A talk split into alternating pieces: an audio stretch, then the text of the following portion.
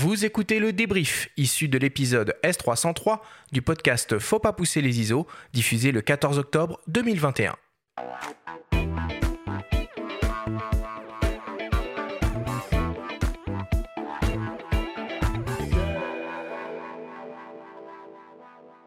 Nous sommes toujours avec le photographe Christophe Brachet pour parler de ce beau métier qu'est la photographie de plateau sur le cinéma. Alors Christophe, si on devait essayer de résumer en quelque sorte et de synthétiser tout ce qu'on s'est dit pendant cette masterclass, ce serait quoi? Ah, si on pouvait synthétiser, je dirais, euh, pour moi, la photo de plateau, c'est un merveilleux métier qui est vraiment là pour donner envie aux gens d'aller au cinéma parce que le cinéma, c'est quelque chose d'extrêmement important qui vit une période compliquée. Et pour donner envie aux gens d'aller au cinéma, il faut de belles images qui leur donnent envie euh, d'aller dans des salles obscures. Donc, et donc euh, des images qui sont faites par un photographe et non pas par une caméra de réalisateur, si on a bien suivi les fameux photographes. Exactement. C'est ça, donc euh, je, lutte contre ça.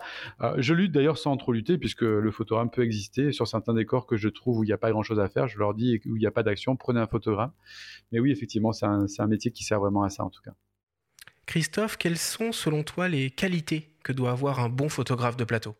Euh, La discrétion, être un vrai chat, être extrêmement souple pour pouvoir se mettre dans des tout petits trous par moment euh, et, un rapport humain euh, extrêmement important, avec une belle sensibilité et surtout sentir les choses sur le plateau. Parce qu'il y a des moments où on peut demander une photo et des moments où on ne peut absolument pas demander une photo.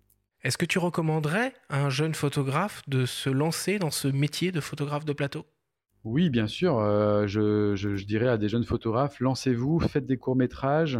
Euh, selon les villes où vous allez, il y a plein de courts-métrages qui se tournent, il y a plein d'écoles de jeunes réalisateurs. Renseignez-vous auprès de ces écoles-là et euh, testez-vous sur ce genre de petits plateaux. Et puis après, essayez de vous confronter à, des longs-métrages derrière. Vous verrez, c'est un, un métier qui allie plein de choses différentes entre le reportage, le portrait, la créativité. Bref, c'est extrêmement stimulant.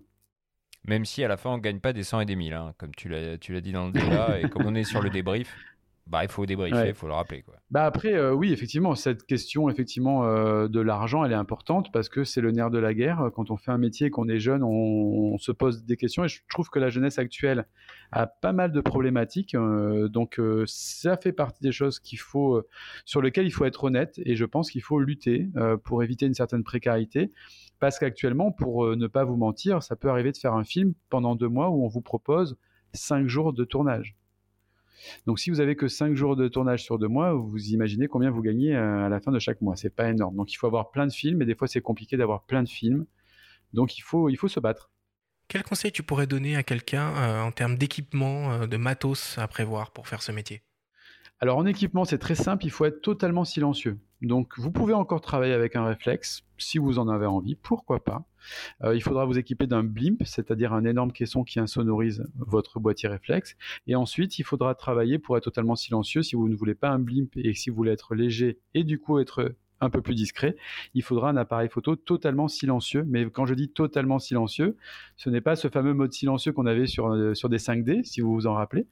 C'est un vrai mode silencieux, c'est-à-dire 0 décibel. Donc, Canon euh, est rentré dans le jeu de l'hybride, Nikon est rentré dans le jeu de l'hybride, Fuji fait ça aussi très bien, Panasonic, etc. Donc plein de modes comme ça silencieux existent. Faites attention à une chose, vous pouvez avoir du rolling shutter et du banding sur certaines marques de boîtiers. Renseignez-vous bien avant. Euh, et même si je suis ambassadeur, je suis très transparent. Je suis pas du tout là pour vendre une marque, hein, mais certaines marques sont un peu meilleures que d'autres par rapport à ça. Ou sinon, on fait du dessin. C'est silencieux le dessin. Ça existe d'ailleurs, dessinateur de plateau? Oui, oui, j'ai fait des films en Non, mais j'ai fait des films, effectivement. Il y avait des dessinateurs. On a même sorti un bouquin sur 10% euh, de mes photos de plateau avec un monsieur qui était venu faire des croquis du plateau de chaque métier sur le, sur le plateau. Un bouquin qui a, chez Gallimard, je crois, qui n'a pas très bien marché, mais qui était pourtant très intéressant. Super, merci.